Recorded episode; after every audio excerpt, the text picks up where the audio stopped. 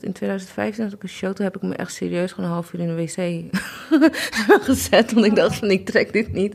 Nee, ik vond het heel eng. Ready to have some fun? Let's do it. Hoi en welkom bij aflevering 3 van De Makers. Ik ben Diede Vonk, zangeres en actrice en sinds ik ook zelfstandig muziek en theater ben gaan maken, merkte ik samen met veel van mijn collega-makers dat ik tegen een aantal dingen aanliep. Vragen als hoe krijg je je werk aan de man, hoe hou ik mezelf productief en wat doe ik als ik even geen inspiratie heb. Daarom ben ik deze podcast begonnen, waarin ik elke week een inspirerende maker interview en vraag om tips. Deze week is dat de bijzondere kunstenares Raquel van Haver. Ze stond al voor haar dertigste met zes zalen in het Stedelijk Museum. Het is nog tot 7 april te zien, dus mocht je dit horen voor die tijd, ga er zeker even heen, want het is echt ontzettend mooi. Ik ben natuurlijk zelf geen beeldend kunstenaar, dus ik was heel erg benieuwd wat voor overeenkomsten en verschillen er zouden zijn. We hebben het over het altijd favoriete onderwerp van subsidies en fondsen aanschrijven, over of je naast een berg aan bijbaantjes nog de energie hebt om je eigen werk te maken, maar vooral ook over haar vele reizen en hoeveel het Raquel heeft opgeleverd om gewoon te gaan doen. Heel veel luisterplezier. Wie ben jij en wat maak jij? Oeh, wat maak ik? Ehm, ik ben Raquel van Haver. Ik ben nu nog 29, nog heel eventjes. Ehm, ik ben in 2012 afgestuurd van het HKU. En sindsdien ben ik eh, eigenlijk alleen nog maar aan het schilderen. En uh, afgelopen jaar is, mijn, ja, is de show The Spirits of the Soul uh, geopend in het Stedelijk Museum. En is nog te zien dus tot 7 april, als het goed is. Um, ja, en daarnaast schilderen en teken ik en probeer ik heel veel projecten op te zetten in binnen- en buitenland. Wat gek. Lekker veel dus. Ja. Kun je stilzitten. Ja, je, inderdaad, je bent in 2012 volgens mij afgestudeerd. Dat is nu uh, zes, zes en een half jaar geleden. En uh, nou, in 2012 heeft prinses Beatrix werk van jou ja. gekocht. In 2016 stond je volgens mij op de lijst van, de, van het Forbes... Ja. meest uh, aanstormende Europeanen onder de 30. Mm -hmm. 2018 sta je in het stedelijk. Ja. ik wil ook gelijk vragen, hoe dan? ik denk dat ook alle luisteraars denken, hoe, hoe kan ik dit ook doen zo snel? Maar dat is misschien een beetje... Ja, ik, ik zou het, als ik eerlijk ben, ik weet het niet. Ik weet dat ik gewoon elke dag in mijn studio zit en 24-7 met mijn werk bezig ben. Uh, en dat ik ook, uh, ja, ik, pro ik, probeer heel veel uh, zelf te initiëren. Dus heel veel mensen wachten tot ze een werk verkocht hebben of voor een fonds komt. En ik heb eigenlijk vanaf dag één gezegd: nee, ik wil mijn eigen vrijheid behouden. Dus ik betaal alles zelf als het kan. Okay. En dan, dan heb ik net een ticket bij elkaar geschraapt. En dan kan ik lekker bij iedereen op de bank crashen. Of ik, ik vind wel een plek. Maar in ieder geval dat ik bezig ben. En op een of andere manier, wat ik de laatste tijd wel merk heel erg, is dat die instelling het gewoon doen. En uh, wel kijken waar je uiteindelijk belandt. Dat het wel zijn vruchten afwerpt. Toch, uh, ik had een heel groot project opgezet met een vriend van me, Edmaya Kamsengerere. Uh, in Zimbabwe. En het was gewoon van, oh, jij hebt een werk verkocht. Oh, ik heb een werk verkocht. Nou, laten we maar beginnen. En dat vonden zoveel mensen en instellingen daar zo speciaal... dat ze echt best wel uh, willend waren om echt te helpen. Waardoor het steeds groeide en groeide en groeide. En nu hebben we al drie jaar lang zijn we daarmee bezig met het project... die ook nu al in Nederland heeft plaatsgevonden. En ik ga uh, over twee weken richting Zuid-Afrika en Zimbabwe om te kijken wat de vervolgstappen zullen zijn van dit project. Dus eigenlijk bij gewoon ja, het bij elkaar sparen en het gewoon gaan en doen, dat heeft me wel altijd wel geholpen om uh, verder te komen. Ja, wauw. En uh, dus ook veel reizen hoort daar voor jou bij, want dat zal ook niet voor alle kunstenaars zijn natuurlijk. Maar is dat mm -hmm. uh, waarvanuit jij maakt eigenlijk gewoon andere plekken bezoeken? Um, het ligt er net aan. Ik, ik, en dat doen heel veel kunstenaars ook. Die doen residencies, dus verblijven mm. in het buitenland bij een kunstinstelling of een instelling. Uh, dat kunnen schrijvers, muzikanten, nou, noem maar op. Iedereen kan het eigenlijk doen. Uh, daar word ik een, vaak voor gevraagd om iets te doen in het buitenland. Uh, daarnaast zet ik ook projecten op en dat is meestal toevallig. Het kan net zo goed ook in Nederland zijn. Er zijn genoeg andere kleine pro kleinschalige projecten en onderzoeken die ik ook hier doe. maar vaak vind ik bepaalde links of overeenkomsten die ik hier in Nederland vind of in Londen vind. En op, totaal, uh, op plekken waar ik eigenlijk nog nooit ben geweest, maar dan gevraagd ben voor een residency. Uh, en dat vind ik heel interessant om dat te onderzoeken, die overeenkomsten. Hoe kan dat daar komen en waarom en wie zijn die mensen? En dan krijg ik een fascinatie voor een onderwerp dat ik niet ken. En dat ga ik dus helemaal uit, ja, uitzoeken, mm -hmm. uitpluizen. En dan opeens heb ik een onderwerp weer. Dus het ligt altijd met toevalligheden aan elkaar vast. Uh, maar het is wel, de achterliggende gedachte is juist wel dat onderzoek, misschien dat onbekende en dat herkenbare samen te voegen. Oh ja. Dus het is niet, je denkt van tevoren, ik ga naar Zimbabwe, want ik wil daar die en die. Nee, het was eigenlijk dat we dachten, uh, die vriend heeft van mij daar op de Rijks, of hier op de Rijksacademie gezeten. En het, eigenlijk het eerste gesprek bij ons was onder het genot van een fles wijn. Oh, je moet een keer naar Zimbabwe komen. En toen was het van, ja, maar hoe gaan we dat dan doen? Oké. ja, waarom niet? Ja. En uh, dus vanaf dat punt is het eigenlijk van, ja, wat, uh, wat verbindt ons? En uh, we kwamen erachter dat we graag tekenden. En heel vaak toch verhalen tekenden, heel figuratief waren in ons werk. Mm -hmm. En heel veel oude verhalen, ja, mythes, fabels gebruikten om ja, onze verhalen te schetsen. En toen hadden we echt iets van, ja, laten we dan daar iets mee doen, want dat fascineert ons beiden. Het gaat niet vervelen. Dus we weten in ieder geval dat 50-50 wordt gedragen door ieder. Dat is ook fijn, misschien, dat je een keer niet helemaal alleen bent. Want meestal werk je heel erg zelf, vanuit jezelf, uh, toch? Ja, het, het, je bent altijd wel met een groep mensen. Ik kan niet, omdat ik uh, vaak mensen portretteer of groepen portretteer of uh, plekken ik heb altijd wel iemand nodig die me daar naartoe brengt. Ik, ik, ik kan niet ergens komen en zeggen, nou, ik weet dat dit daar is en dit daar is. Soms kom je er niet in, soms weet je niet waar het ah, is. Dus uiteindelijk uh, is er altijd wel een instelling waar ik dus bij verblijf. Of, of, of een plek bij mensen waar ik zit. Dan zo, zoek ik wel dat ik een, een soort van gids heb of iemand die me altijd bij kan staan soms ook taalbarrière. uh, ja, is ook een beetje tolk of iets, ja, precies. Uh, voor een volgend project ga ik naar Colombia en Venezuela en Curaçao. Dat zijn allemaal projecten die individueel los van elkaar staan, maar ik ga ze nu aan elkaar samen verbinden. Ah. Maar goed, uh, ik weet dat ik daar naartoe ga. Ik weet alleen nog niet wat ik ga onderzoeken. Ja. Het is heel vaag wat in mijn hoofd zit.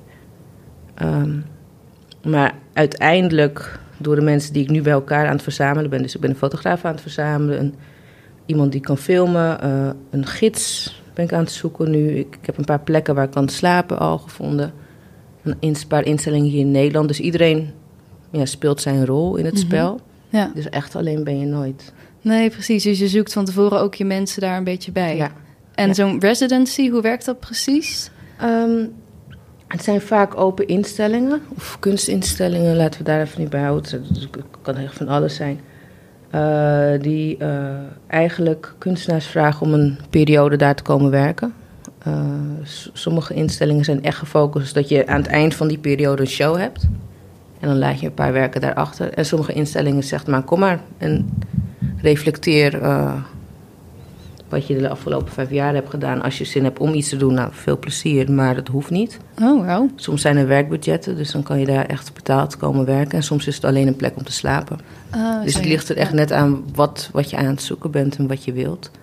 En meestal schrijf je dan een brief daar naartoe. En wat je hier ook in Nederland hebt, Mondriaan Fonds steunt bijvoorbeeld heel veel van die uh, initiatieven. Dus dan kan je ook weer daarvoor aanmelden. Dus zo zijn er allemaal plekken en websites, open calls waar je kan aanmelden om dan ergens naartoe te gaan. Ja, en je klinkt ook wel heel ondernemend. Dat je dat eigenlijk allemaal zelf dan aan het mhm. opzetten bent. Veel aan het mailen, fondsen aanschrijven. Ja. Uh, is dat iets wat je gelijk toen je vanuit school kwam wist, nou dat ga ik zo doen? Of heb je dat echt moeten leren gaandeweg? Nee, wat ik net al tegen je zei voordat dit gesprek. Ik dacht echt dat ik op een zolderkamertje... Voordat de, ja, de, de microfoon aanstond. op een zolderkamertje zou gaan schilderen en dat dat mijn leven zou zijn. En ja, wist ik veel. Mm -hmm. Ik wist ja. echt helemaal niks. Nee. Er was wel ooit een keer les gegeven over van... Nou, misschien kan je dan werk uh, in opdracht maken... en misschien kan je... Weet ik veel. Ja, maar ooit verder dan dat. Eén keer iets ergens in, in, in Zutphen of in, in Emmen of in Amsterdam... of weet ik veel, ergens in Nederland... misschien standbeeld maken voor een plein. En, en dat, dat in ieder geval was wat ze ons meegaven. Ja. Uh, en dat, dat je dan... Uh, uitgekozen zou worden in een pool van kunstenaars en dat ze je dan wat geld zouden geven. En dat je dan misschien een verhaaltje erbij moest schrijven wat je wilde doen. Ja. Heel vaag allemaal. En uh, ik kwam van de kunstacademie af en toen had ik ook echt iets van oké, okay, en nu? ja. En toen was het eerste idee dus van ik ga zelf alles betalen. Mm -hmm. En dat heb ik ook echt de hele tijd gedaan. Ik, heb wow. gewoon, ik probeer alles gewoon uh, uit eigen zak te betalen, omdat ik mijn vrijheid heel graag wilde behouden. Ik was heel bang voor fondsen. Ja. Omdat ze dan toch wel een soort van invloed hebben. Ja. dus zelf betalen je verf, je Ja, ja. atelier had je toen al? of- Atelier, ja. Oké. En eh, dat is heel lang gelukt. Alleen mijn projecten werden uiteindelijk wel heel groot. Dus dan uiteindelijk, en uiteindelijk ga je met instellingen werken, met andere mensen. Dus uiteindelijk moet je wel fondsen gaan zoeken. Ja. Of eh, geldschieters, ehm, verzamelaars die willen helpen. Of de galerie die wil helpen. Eh, het lag, lag er echt precies net aan waar ik mee bezig was. En dan, eh, ja, dan ga je schrijven. En gelukkig, en dat, dat raad ik iedereen aan... neem iemand die ervaren is die al heel lang schrijft of al heel lang voor een fonds werkt of de- dergelijke, die het even naleest en even met je Oh, gaat ja. zitten. En Ja. dus zodoende door een aantal hele goede mensen heb ik in ieder geval een beetje geleerd om, om in ieder geval strategisch Ja. wat op te schrijven. Want in het begin, ik had echt medelijden met ze. Ten eerste, Dat ze jouw stukken moesten lezen. heel dyslectisch en echt de hele tijd herhalingen, dat moest eruit. En, ja, ik kwam echt denk ik met iets van 100 bladzijden en uiteindelijk werd het, werden vier bladzijden ingeleverd. Dus ik moest het heel erg weer verkorten en uitleggen wat ik nou precies bedoelde in tien woorden. Ja. En nou, ik vond het heel moeilijk. Maar ik ben echt blij dat deze mensen me er doorheen hebben gesleurd. Ja, het is echt een vak apart Ja. ook wel, denk ik. Zo'n aanvraag schrijven. Ja, inderdaad. Is ook, lijkt me super moeilijk sowieso. En ook inderdaad iets wat heel veel kunstenaars denk ik Mhm. helemaal niet kunnen. Zou misschien ook wel een tof idee zijn als er gewoon een soort van jonge mensen aangeschreven of eh, gekoppeld worden aan Ja. kunstenaars om daarmee te helpen. Want Ja, de- Ja. die zijn er ook. Er zijn heel veel kunstenaars die zich echt wel inzetten om dit te doen. En, eh, sommigen vragen er geld voor en sommigen doen het echt gewoon uit goede wil. Ehm, en eh, ik denk sowieso als je een kunstenaar net begint of een kunstenaar bent en je kent curatoren, die zijn vaak toch iets beter met, met schrijven in je omgeving. Vraag hun, want hun kijken er op een andere manier naar. En weten ook gewoon hoe ze bepaalde dingen moeten omschrijven in drie woorden. in plaats van 100 pagina's. Daarom, dus dat, dat, dat is wel echt een dingetje. Ja. En ik denk ook wel dat er, en misschien is dat nu eh, zo op kunstacademies, dat er wel even iets meer oog eh, voor moet zijn. Om Ja. hoe, hoe schrijf je zoiets en eh, hoe benadruk je zoiets en hoe gaat zoiets zo'n procedure in zijn werk. ja, dus eigenlijk op de academie daar al een soort van lessen in krijgen. Ja, Of, ja het, het is ook bijvoorbeeld wat je nu ook ziet, dat galeries toch een mindere positie op dit moment krijgen. Omdat veel kunstenaars nu toch ja, het zelf gaan doen of Mhm. op een andere manier gaan samenwerken. Dus, dus er is best wel een verschuiving in eh, de macht Ja. van bepaalde instellingen. En ehm, waardoor ook social media voor de individuele kunstenaar heel belangrijk gaat worden. Dus daar moet je ook weer eh, mee zien te werken ja. omdat heel veel galeries toch nog denken van, nou, weet je, kun- kunstenaars kunnen hier met een portfolio komen of verzamelaars komen naar binnen. En je ziet toch bij heel veel jonge kunstenaars dat social media echt gewoon booming Zeker. is. Dat ze daar hun ver- verkoop regelen, hun nieuwe klanten, projecten, alles kunnen ophalen. Dus ik denk dat ook de kunstacademies daar heel erg moeten op gaan inspelen. Van Ja. hoe werk je daarmee? Mhm. Nou, dat is wel een goeie. Gelijk een soort hervorming even voor de kunstacademies. Dus gewoon focus op en eh, aanvragen schrijven, maar dus ook op social media. hoe en, presenteer je Ja. jezelf? En dat zijn hele kleine dingetjes, maar ik zie toch wel dat, dat, dat heel veel kunstenaars daar nu baat bij hebben. ja. Om dat goed te kunnen verwoorden. Eh, heel veel mensen nemen ook gewoon nu iemand eh, aan die gewoon alles van de PR voor hunzelf doet. ja? Ja. Maar dan moet je ook eerst wat geld verdiend hebben om zo iemand aan te kunnen Ja, het, het zijn ook heel vaak stagiaires die ze laten werken. Dus het is ook heel grappig om te zien. Ja, nou ja, ja, voor diegene misschien Ja. ook weer een leuke eh, leerschool. Daarom. Ja, dat zijn wel goede samenwerkingen, ja. ja. en hoe ben je zelf op social media? Ehm, ja, ik maak graag foto's, dus ik post lekker alles zelf. Ja, ehm, maar Instagram is op dit moment wel echt dat, dat het goed loopt. Ehm, Facebook ben ik toch een beetje van aan het afstappen. Ja, iedereen van onze leeftijd, Ja. denk ik een beetje. Hoewel het misschien wel voor een oudere generatie die ook veel naar kunst gaat, toch nog wel interessant is. Ja, ik, ik laat het er ook op staan en ik, gooi, ik weet dat de mensen het lezen gewoon. Ja. Maar of ik er echt actief nog iets zelf mee doe, ja, af en toe is het handig om iemand te bereiken als je zijn telefoonnummer vergeten bent. En je weet dat die ergens in je lijst nog staat, van Ja. way back. Ehm, maar het, het, is ja, het is best wel onlogisch om, om te gebruiken. Het is nog iets te langzaam. Oh ja. Ik denk dat Instagram toch even iets sneller, iets makkelijker is. Het is ook visueler Ja. natuurlijk. Het zijn gewoon foto's. Daarom. Dus het is voor mij gewoon nu. Ik ga wel weer een, een nieuwe website maken, maar die heb ik nu op dit moment even niet. Eh, is het wel een goed, ja, goed, goed uithangbordje, laten we het zo zeggen. En met een website, ja, ik heb het zelf al lang beheerd, maar dan moet je weer de foto's erop doen. En ik ben heel slecht met elektronica. Oh, dus uiteindelijk ja. stonden, stonden er nog iets van vijf jaar geleden foto's Precies, op. En ja. Mensen kwamen naar me toe. Ja, ik vind dit werk heel mooi. Kunnen we je daar inhuren? En ik had echt ja, maar ik ben al vijf jaar verder. ja. En Maar ja, op Google staat ook genoeg. ja dat, dat is zeker Ja. waar. Dus, dus uiteindelijk heb ik het een beetje gelaten. En het is heel, heel erg een laksheid van me. En het moet ook beter. Maar ja, dat is dus ook weer zoiets dat je... Dat is dus blijkbaar ook je beroep. Mhm. Terwijl je eigen kunstenaar bent. Ja. En ja, dus handig om daar iemand voor... Een stagiair Ja. voor in te huren. Iemand in ieder geval. Die daar gewoon bovenop zit, ja. Mhm. Maar dat vraag ik me ook wel af, want social media is natuurlijk ook heel snel. En eh, nou, ik stond net voor jouw kunstwerken. Dat is ook heel erg... Er is heel veel relief en je kunt van ver kijken Mhm. en dichtbij kijken. En je ziet zoveel verschillende Ja. dingen. Doet dat dan recht als je dat op social media zet? Nee, kijk, ik, ik denk sowieso... Er is een, galer, ja, een soort van galerij. Je kan de foto's zien. Je kan ongeveer zien wat ik doe.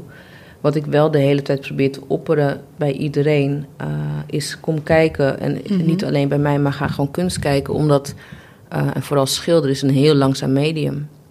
En je hebt dan ook tijd nodig om dat tot je door te laten dringen als je gaat kijken. Dus kom 5000 keer terug. Ga voor een werk zitten en blijf daar gewoon een uur kijken Ja, naar. echt. En de volgende keer zie je andere dingen. En omdat er ook dingen in je leven veranderen, zie je ook opeens andere dingen waar je eigenlijk aan kan relateren of juist weer niet. Mhm. Dus dat, dat, daar kan je heel mooi mee, mee spelen als schilder. Eh, en mensen moeten dat ook gaan begrijpen, dat het gewoon een totaal ander medium is. Ja, En fotografie is prima, maar je kan geen schilderij fotograferen. nee. Nee, ja. Dan wordt het een plaatje en dan, wordt Ja. het, dan verliest het zijn energie en dan verliest het zijn betekenis.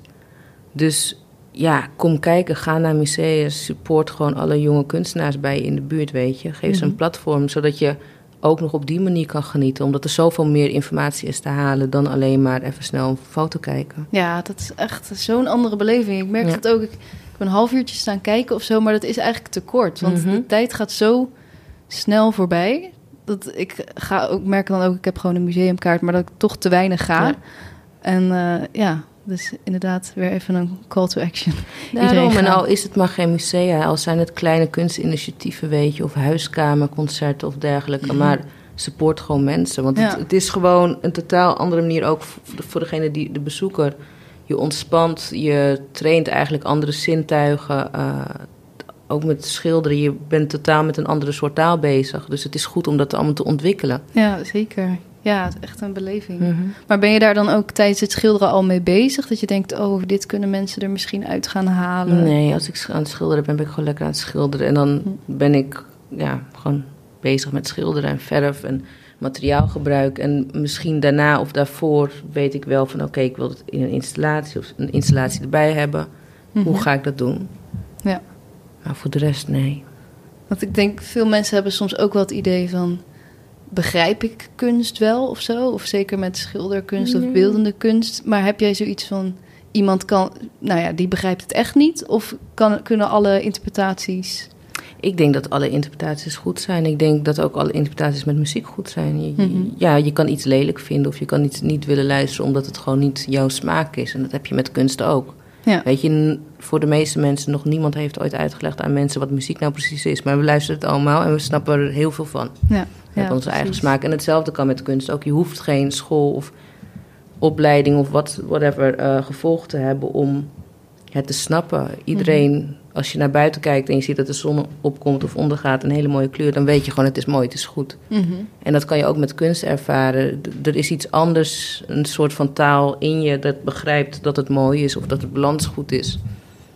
En dan kan je over schoonheid praten. En uiteindelijk kan je altijd weer met namen komen, maar je hoeft geen eens andere kunstenaars te kennen om een keer een museum binnen te lopen en te denken van nou, ja laat me gewoon even kijken. Ja. Want niemand vraagt het ook aan je. Ik ga ook niet vragen als je voor mijn werk staat van oké, wat zijn de tien belangrijkste kunstenaars? Precies. Niemand komt naar je toe. En dat, dat zou ook heel raar zijn. Maar goed, je moet wel ergens beginnen. En ik denk gewoon dat je dat moet doen. En eh, die Ja. drempel over eh, moet gaan. Mhm. Ja, gewoon gaan. Ja. Dus, en dan kijken. Gewoon kijken. En was jij op je studie op de kunstacademie, had je toen al je draai gevonden of je eigen stijl? Hoe was je als student? Ehm, nee, ik was wel heel erg met deze stijl bezig. Kwam van, eigenlijk op het moment dat ik olieverf aanraakte, wilde ik, ik weet niet waarom, dik schilderen.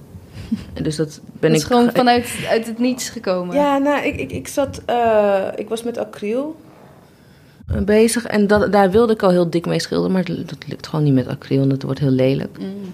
Toen zei iemand, ja, olieverf. En toen, eh, vanaf dat moment begon ik echt gewoon deze stijl te ontwikkelen. En dat, dat ben ik steeds maar meer gaan uitdiepen. Omdat ik vind gewoon, als je een stijl of een ding wil doen... dan moet je daar gewoon alles van snappen en je materiaal van snappen. En dat kan jaren en jaren duren... totdat je een klein beetje snapt wat je Ja. aan het doen bent. Ja.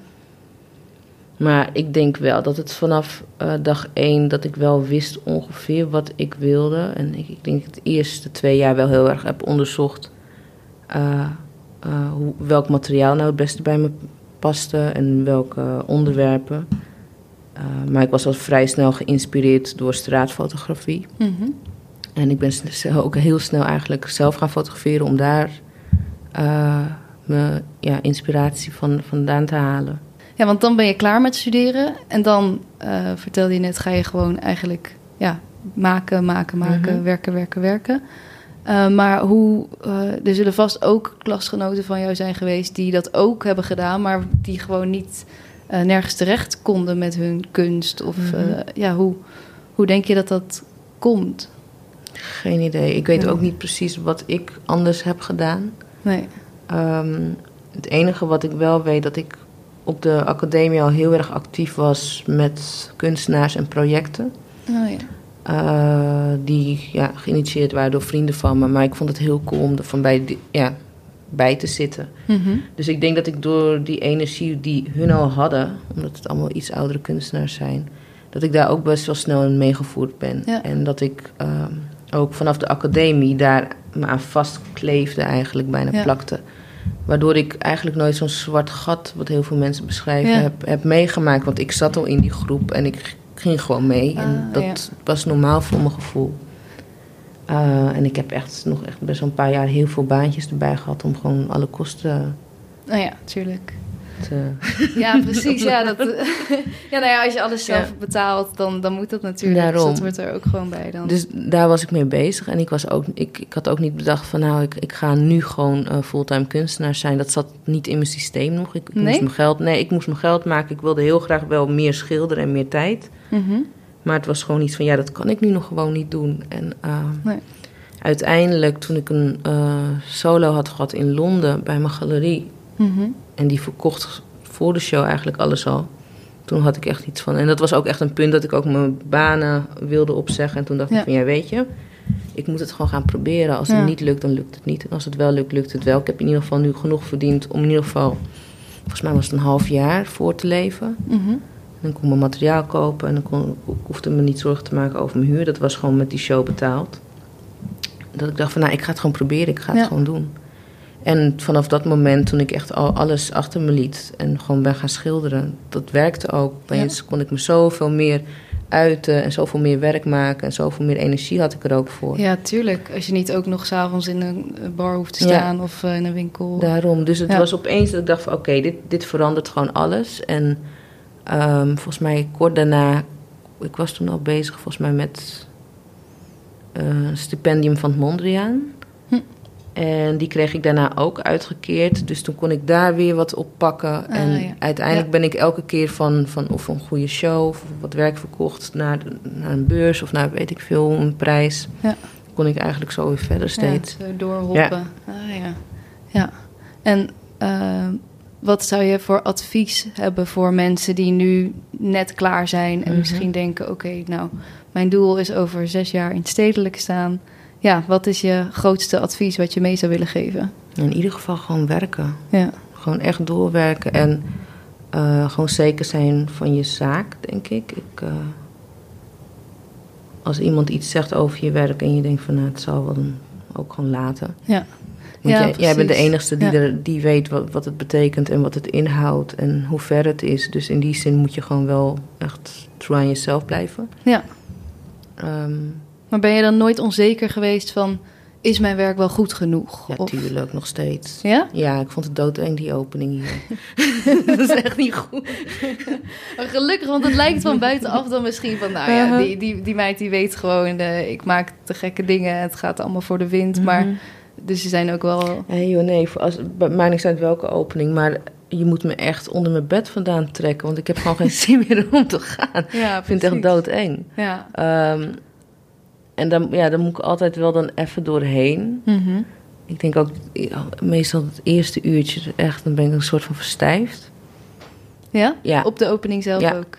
Gewoon uit angst wat mensen Ja, gaan ik heb- zeggen? ik- of... Echt, wat was het? In 2015 had ik een show, toen heb ik me echt serieus gewoon een half uur in de wc gezet. Want ik Oh. dacht van, ik trek dit niet. Nee. Nee, ik vond het heel eng. Ja, dat kan ik me Ehm, voorstellen. En dat is, ja, weet je, je gaat altijd, ik- je leert er ook van hoe vaak je showt. Maar er gaan altijd mensen zeggen, dit is lelijk, dit is geen Ja. kunst. En wat hangt het hier? Mhm. En die komen soms heel persoonlijk op je af. En soms ook niet. Maar dan, ja, dan hebben ze een punt gemaakt, dan is het duidelijk. En ik weet ook, niet iedereen kan het mooi vinden. Nee. Dus ja, het, ik vind het altijd heel erg jammer als mensen alleen maar naar je toe komen om te vertellen: ja, het is lelijk, eh, wat doe je hier? Je kan het opruimen. eh, Of Zijn er echt weg. mensen die dat doen? Ja, er zijn, ik heb wel grappige berichten ontvangen. en eh, ja, dan heb ik echt iets van: oké, prima, je vindt het niet mooi. Maar om het zo keihard tegen mensen te zeggen, ik snap, ik snap dat niet. Nee. En het is leuk om te horen dat er heel veel mensen wel, zich er wel in kunnen vinden. Dus daar probeer ik maar bij te blijven. Ja. En zou je iets anders hebben gedaan als je had gemerkt van ik krijg alleen maar negatieve reacties terug? Of heb je toch een soort blind geloof in wat Nee, er, maakt? zijn altijd wel. Ik, ik heb over werken ook van vroeger heb ik ook van mensen die ik kende. eh, soms hele boze reacties. En dat doet echt heel erg wat met je. Ik ben, ik ben van één keer ook iets best wel ziek geworden. Echt? Ik vond het echt niet leuk. Mhm. Eh, maar goed, die vriendin van me was eerlijk. Ja. En eh, ik vond dat ik eerlijk in mijn werk was. En dat vond zij op dat moment niet. Dus toen is die vriendschap ook een beetje anders gelopen. Wauw. Dus en dat, maar je zegt ze, had, ze, ze was eerlijk, maar ja, ze, ze had, gelijk, ze had problemen met, met een beeld of een werk eh, dat ik gemaakt had. En ik vond van niet. En Mhm. eh, daar hebben we best wel go- goede ruzie over gehad. En aan de andere kant heb ik echt iets van... ik ben blij dat zoiets of zo'n reactie... Bij, bij- ja, dat dat opgeroepen kan worden door kunst. Want dat betekent wel dat het iets doet. Ja, Ehm, zeker. Ja, dat er echt een hele vriendschap door eh, verscheurd kan worden. Ja, dus dat, dat vond, vond ik wel heel lastig op dat moment. En heb ik echt wel een half jaar mee gezeten van... ga ik dit beeld naar buiten brengen of niet? Eh, en dat heb ik uiteindelijk toen wel gedaan. En eh, uiteindelijk snapte zij de context op het laatst ook wel. En toen, toen uiteindelijk, na een half jaar, waren we wel weer goed. Oh, wauw. Het, heeft, het heeft even geduurd. Ja. Ehm, dus ja, nee, natuurlijk, er gaan toch dingen... doen, doen je pijn. Mhm. Uh, maar goed, je moet niet alles, alles uh, tot je laten komen, denk ik ook. Want dan kan je ook meteen stoppen. Ja, ja. ja, dus dat is misschien een beetje die balans. En het zal vast ook gewoon een proces zijn in leren hoe je met kritiek omgaat. Ja. En, ja. En ik denk dat iedereen krijgt kritiek. En uh, juist als je een grote podium hebt, dan komen er gewoon mensen op af. Dus ja, het kritiek gaat gewoon, wordt meer. Mm-hmm. Maar ook de complimenten, denk ik. Ja. ja. En heb je veel uh, complimenten gekregen? Ja, echt hele lief. ik ben echt super blij.